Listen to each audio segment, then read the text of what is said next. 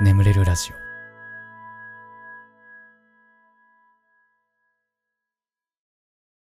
実績解除のコーナー。コンピューターゲームにおける実績とはゲームのパラメーター外で設定された目標である。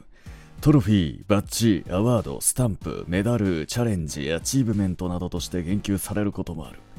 達成条件を満たしそれがゲームで認識されると実績解除となる。かっこウィキペディアより。あなたの人生において何か達成した出来事を教えてください。必ずしもプラスの出来事である必要はありません。珍しいこととか辛かったことなんかでも OK です。ええそれが実績解除のコーナーだ。やっていきますよ。東京都。えー映像を学ぶピーちゃんさんですね。普通に行きましょう。えーはじめまして、私はガスケツさんと同じ映像の分野を勉強している大学3年生です。映像とは本当に深いもので映画やドラマ CG 何から何までとても難しいです。私は幼い頃から周りと少し変わったものに興味を持ち何かを作ることがとても好きでした、えーそして映像に興味を持ち映像を学べる大学へ入学しました。入学当時は映像マスターになるぞとワクワクしていましたが撮影をして Adobe ソフトや Maya などの本格的な編集ソフトで編集しえー作品を作るという過程に疲れたという気持ちが出てきてしまいました。しかし何かを作ることへの気持ちは一切減っていません。現在ゼミの個人制作では映像に縛られずに写真を用いて空間的な作品を作ろうとしています。今まで自由課題で映像を淡々と作って提出していましたが満足度はそこまででした。しかし今は映像を学ぶ場にいながらも映像以外の芸術に触れようとしています。そして映像以外の作品を作ることに対してとてもワクワクしています。制作企画プレゼンの時先生に飽きられる呆れられるだろうと思っていましたが映像に縛られないことはとてもいい挑戦だと思う期待してますと言われとても嬉しかったです。今までの自由課題とは違ったありのままに楽しいと感じられる作品を作る一歩を踏み出すことができました。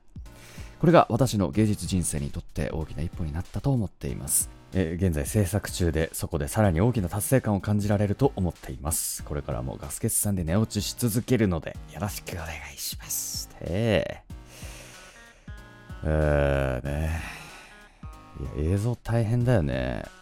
俺もなんか、うん、思うわ。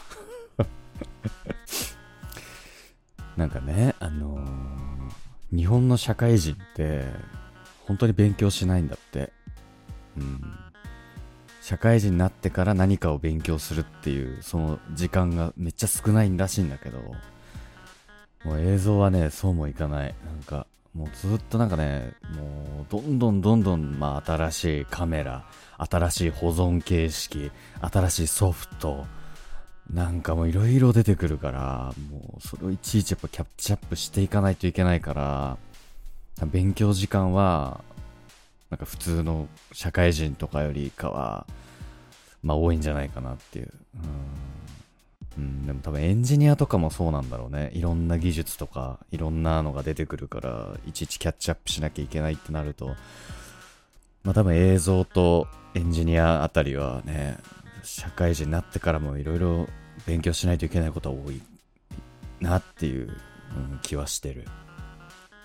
もうね、だって、今俺も勉強してってさ、あの、アンリアルエンジンっていう、まあ、ゲーム好きな人とかだと名前聞いたことあると思うんだけど、まあ、ゲームエンジンっつって、あのなんて説明したらいいんだろうな。まあ、ゲームを作るためのソフトみたいな。まあ、がっつりプログラミングとかしなくても、まあ、ゲーム作れるよっていう。で、しかもグラフィックとかもすごい綺麗に作れますよ、みたいな。まあ、あるんだよ、アンリアルエンジンっていうゲームエンジンがね。で、それが、まあ、グラフィックがめちゃめちゃ綺麗だから、もうその CG 用途とかにももう最近めちゃめちゃ使われ始めての。映像業界でも結構今使われ始めてて、まあ、やっぱゲームエンジンだから、まあ、圧倒的にその動作が速いっていうか、あの、映像一本書き出すだけでもめっちゃ速いの。ゲームだからね。今までの CG とかだと、まあ確かにすごい綺麗には書き出せんだけど、一晩二晩かかったりとかしてたから、まあそういった意味でもね、結構最近使われてるんだけど、まあ覚えること多いよね。ああもうなんか、映像用途にも最近使われ始めてるとは言いえど、とはいえやっぱりゲームを作るものだからもともとこう。概念が違うんだよね。そう。なんか一個の目的地で今までの CG ソフトだったらこうこうこうこうすればいけるなっていうのが全然違う道順たどんないといけないからもう大変だよね本当に。でこっからまた先どんどんいろんなものまた出てくんだろうなって思うと。本当なんかもう一生勉強しないといけないんだろうなっていうしんどさね、うん、ありますよね、あと映像はね向き不向きもあんだよな。すごいあるのよこれ。うんと向いてない人マジで向いてないのよ。びっくりするぐらい。だからなんか向いてる人はさ天才的なやつバーッと作るんだけど向いてないやつはもうどう頑張ってもととしょうもないやつ作ってるから。難しいよな。俺も自分が向いてるかどうかわかんない。今今は飯食えてるけど本当は向いてないんじゃないかとか思う時めっちゃあるもん、うん、俺このままこの仕事してていいのかなとかふと思う時もねめちゃめちゃあるから。大変だよね。そうね。うん。でもまあ俺はなんかあの大学で映像勉強してたとかじゃないからめちゃめちゃ羨ましいけどねなんか。うん。いや本当に専門学校通い直したいもん今から、うん、すげえ思う。あの資料請求とか実はしてるからね最近。もう一回学びてえなちゃんとみたいな。今更ですけど、というぐらいなんで、えー、いいですね、えー、映像に縛られない。その挑戦をこれからも続けていってください。はい。えー、次行きましょう。う桃太郎ランド。山野さん。コロナ禍に入ってバイク通勤を始めた社会人です。学生時代は 50cc のスクーターで学校に通っていましたが、2段階右折と制限速度30キロという縛りがどうしても嫌で、転職時に得た退職金で小型の免許を取得。写真を見て一目惚れしていたクロスカブ110というバイクを購入したしました制限時速は60キロなので高速道路は走れませんが燃費も良くて小回りも効いてとても気に入っています。そこから気づけば2年以上夏の暑い日も雨の日も台風の日も冬の寒い日も通勤買い物ツーリングなどでほとんど毎日バイクに乗る生活をしています。そんな私ですが先日ついに仕事の帰りに初めてのガス欠を体験しました。えー、前日の帰り道からガソリン残量を示す針が動かないくらいにはガソリンがないのに今日は買い物で遅くなったしと給油を先延ばしにした私が悪いのですが燃費が良すぎるがためにまだまだ走れると錯覚してしまいました。信号待ちから出発しようとしてエンジンが停止再び走り始めても明らかに様子がおかしいガタガタ具合とバイクが限界を訴えていたのですが最近ガソリンも高いのでつい最寄りではなくいつものガソリンスタンドを目指しました。しかし、当然間に合わず、途中でみるみるスピードダウンし、ついにエンジンもかからなくなりました。その日は雨が降っていて、もう辺りは真っ暗、おまけに歩道もないような、決して広いとは言えない道です。帰宅ラッシュで交通量がそこそこあるその道をバイクを押して歩くのは抵抗がありましたそこで夫に電話したものの繋がらず実家にも連絡したものの結局は最寄りのガソリンスタンドまで30分ぐらいかけてバイクをして歩きそして普段より高いガソリンを泣く泣く共有しました。タイミングの悪すぎた初めてのガス欠。大変ではあったけど話もネタも増えたしいい経験ができたなと割と前向きに捉えています。ただ今後は先延ばしにするのはやめてバイクに優しいタイミングで給油しようしてしてようとしようと思いますかな。ガスケツさんも先延ばしにして失敗した経験ありますか？失敗したけど後悔していないなんてエピソードがあればぜひ聞かせてください。もう僕ほぼ毎日先延ばし癖のせいで後悔しましたよ。うん。まあ何でも先延ばししてる。仕事特に。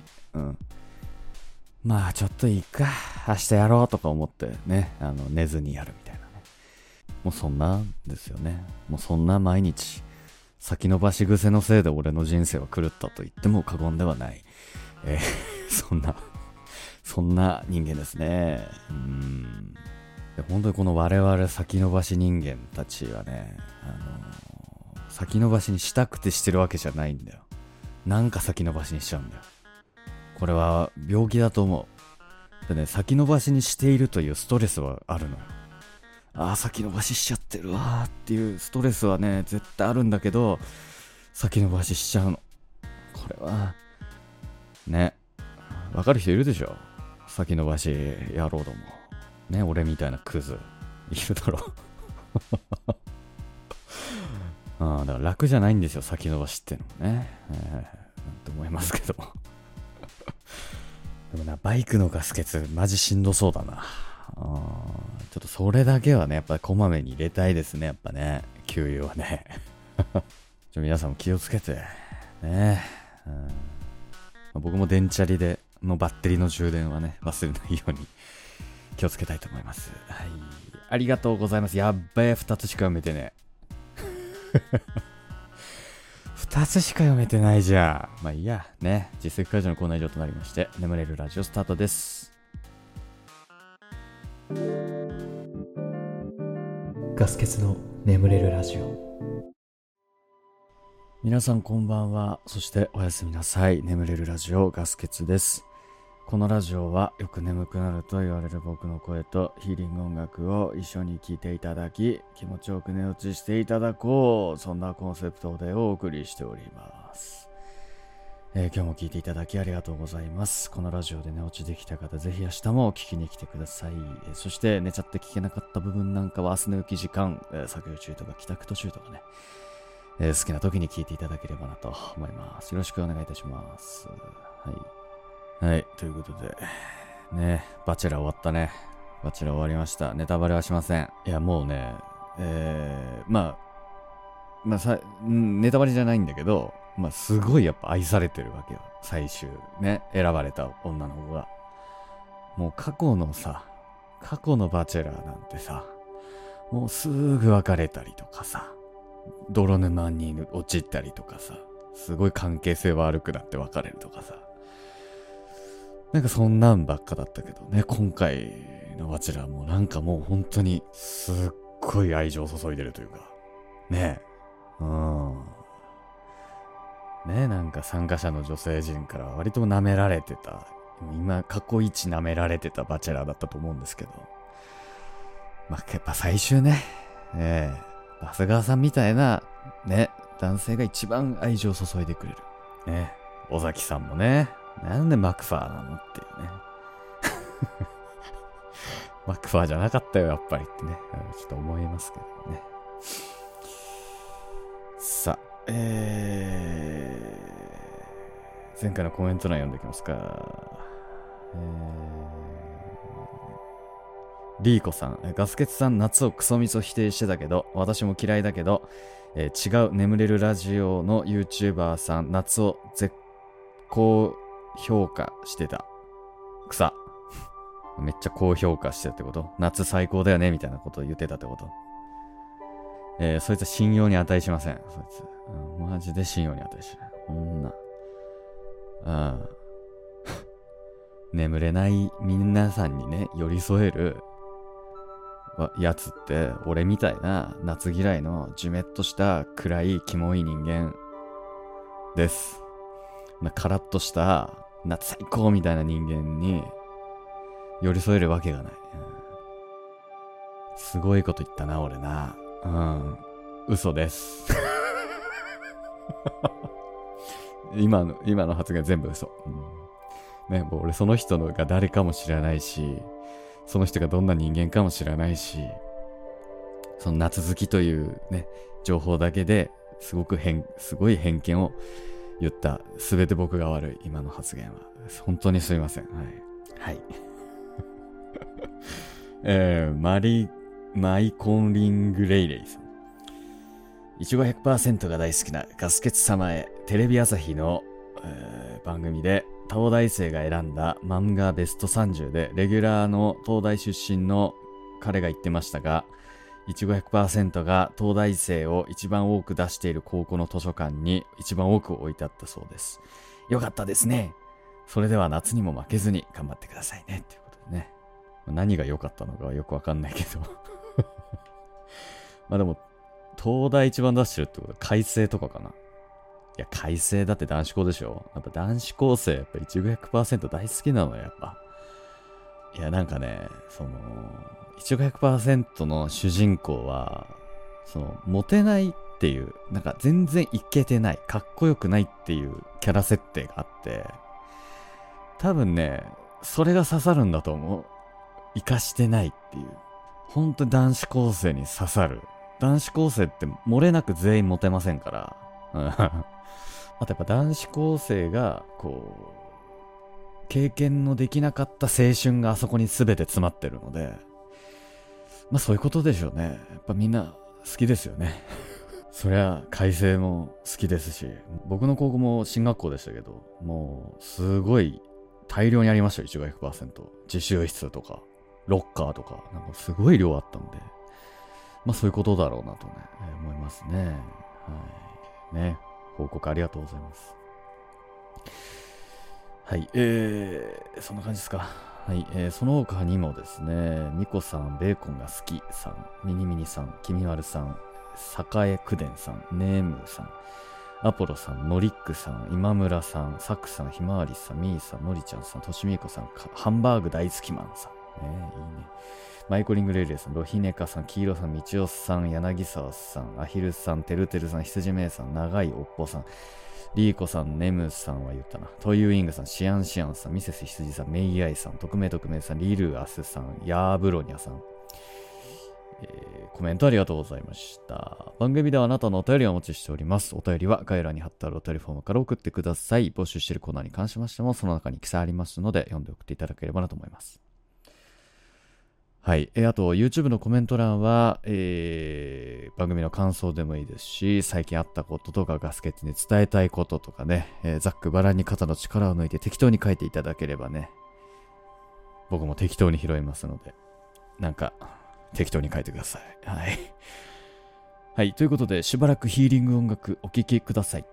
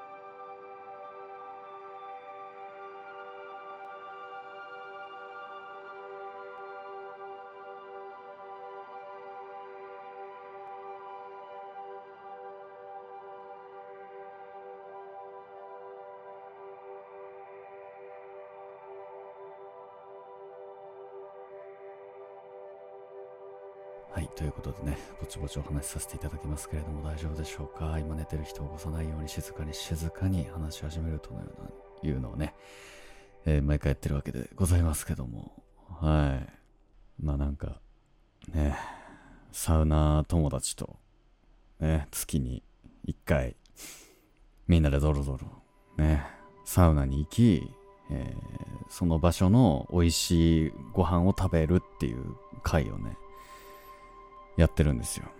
うん。で、今回はね、恵比寿のレディアンスパっていう。レディアンスパはいいですよ、とってもね。えー、まあ、サウナ3種類。80度、90度、110度っていう。ね。うん、110度もだいぶ暑いですよ、本当に。で、90度も結構湿度が高いんで、もうしっかり温まる。うん、で、水風呂も2種類あって、9度と15度っていう、結構しっかり冷たい。でね、やっぱレディアンスパーやっぱ一番いいのは、整い席。整い席がね、指定席なの。そう。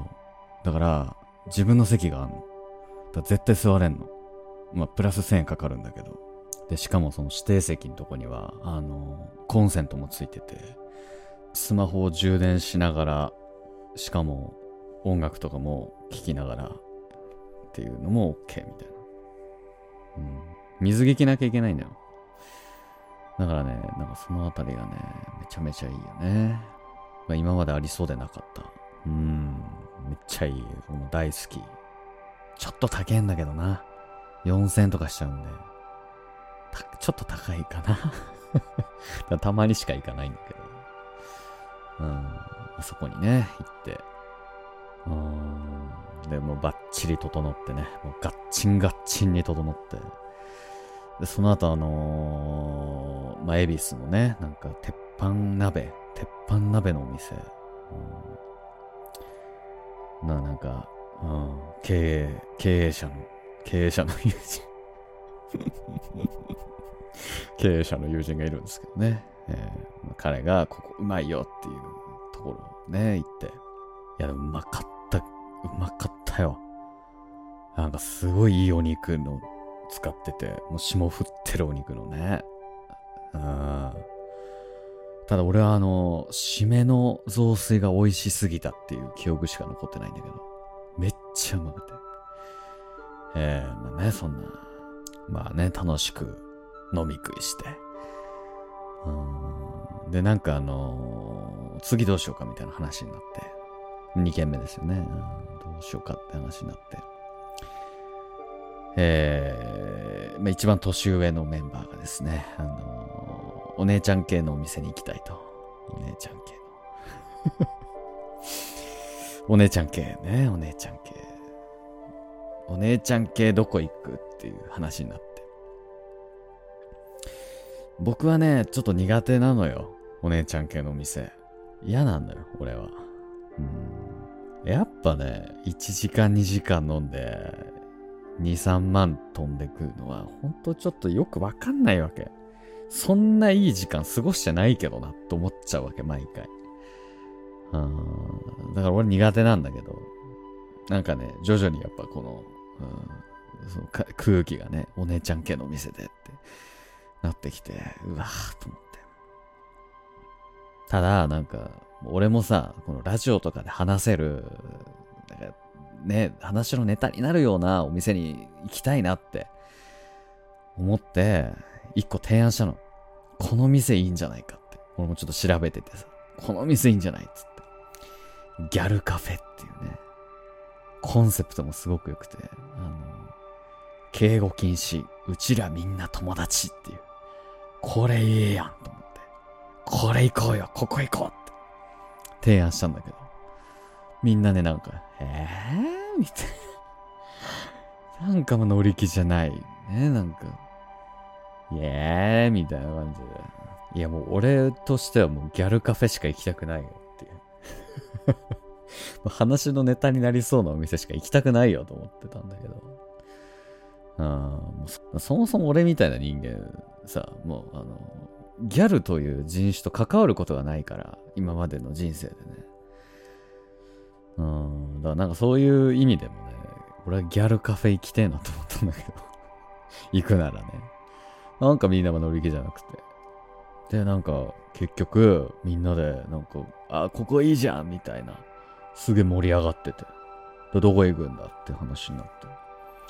すっぴんの女の子しかいませんみたいなとこなのよ。何それと思って。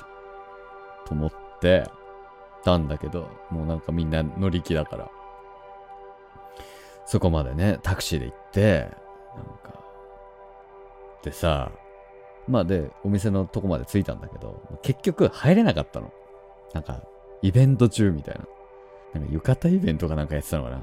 で、今日は化粧してますみたいな。もう 意味なと思って。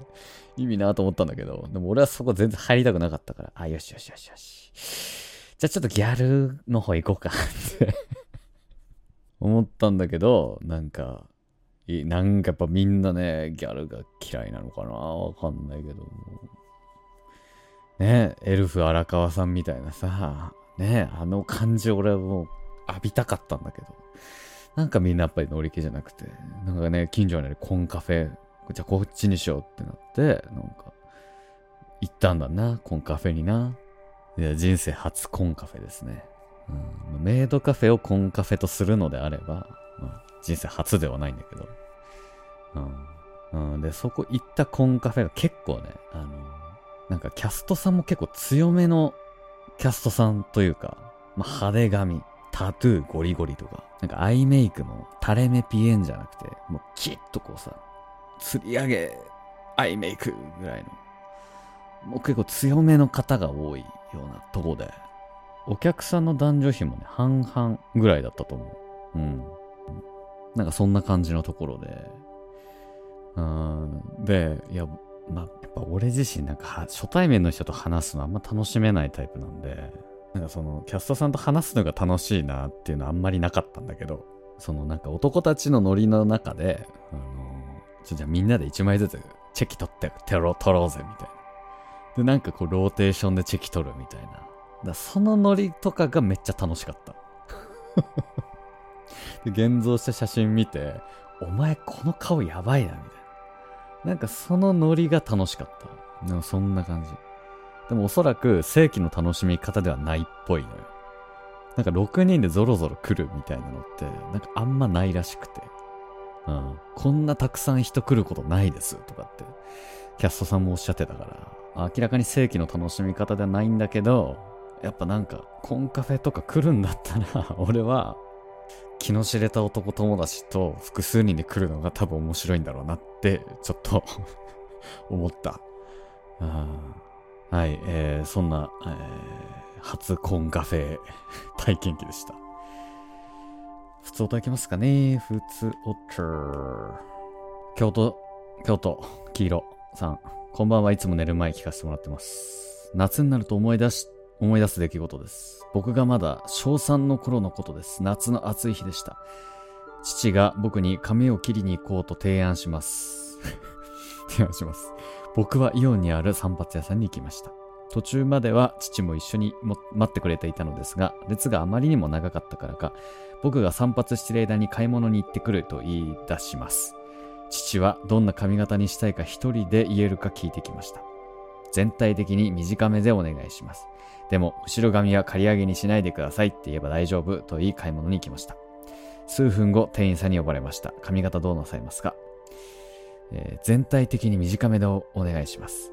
でも、前髪は刈り上げにしないでください。店員は親がいないから辺りを見渡し始めました。前髪刈り上げは坊主か逆2ブロックのどちらかです。言い切った僕が満足げに座っていたその時、父が買い物から帰ってきて、無事単発に切ってもらえることができました。これ何？お父さん帰ってきたから、無事変な髪型にならずに済んだよっていう報告なのかな？なるほどね。俺もイオンの散髪屋さんで坊主にしたことあるよ。懐かしいな。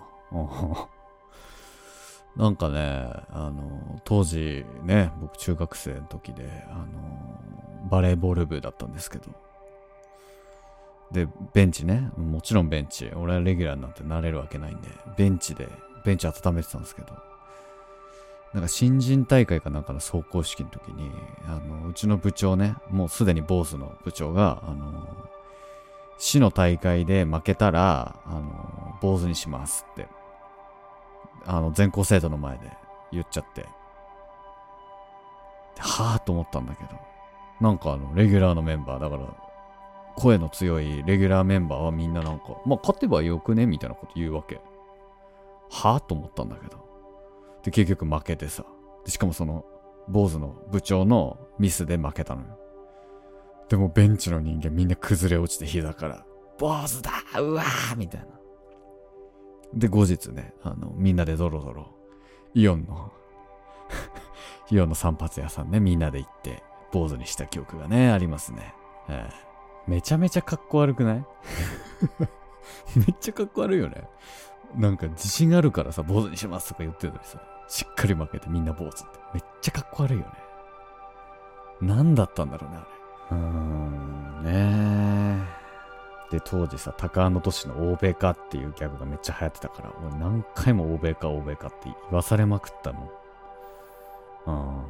うん。欧米化ってめっちゃ言ったもんな。懐かしいですね。えー、ねはい。こんぐらいにしよっか。これでも眠れないよっていう方はね、シャッフル睡眠法の動画とか、もう一本ラジオ聞くとか、えー、あと、朗読はポッドキャストにあったりとか、まあいろいろあると思いますんで、引き続きガス欠の動画で楽しんでいただければなと思います。この後もしばらくヒーリング音楽続きますので、このまま寝落ちという形でも大丈夫かなと思います。はい。ということで、今まで聞いていただきありがとうございました。お相手はガスケツでした。おやすみなさい。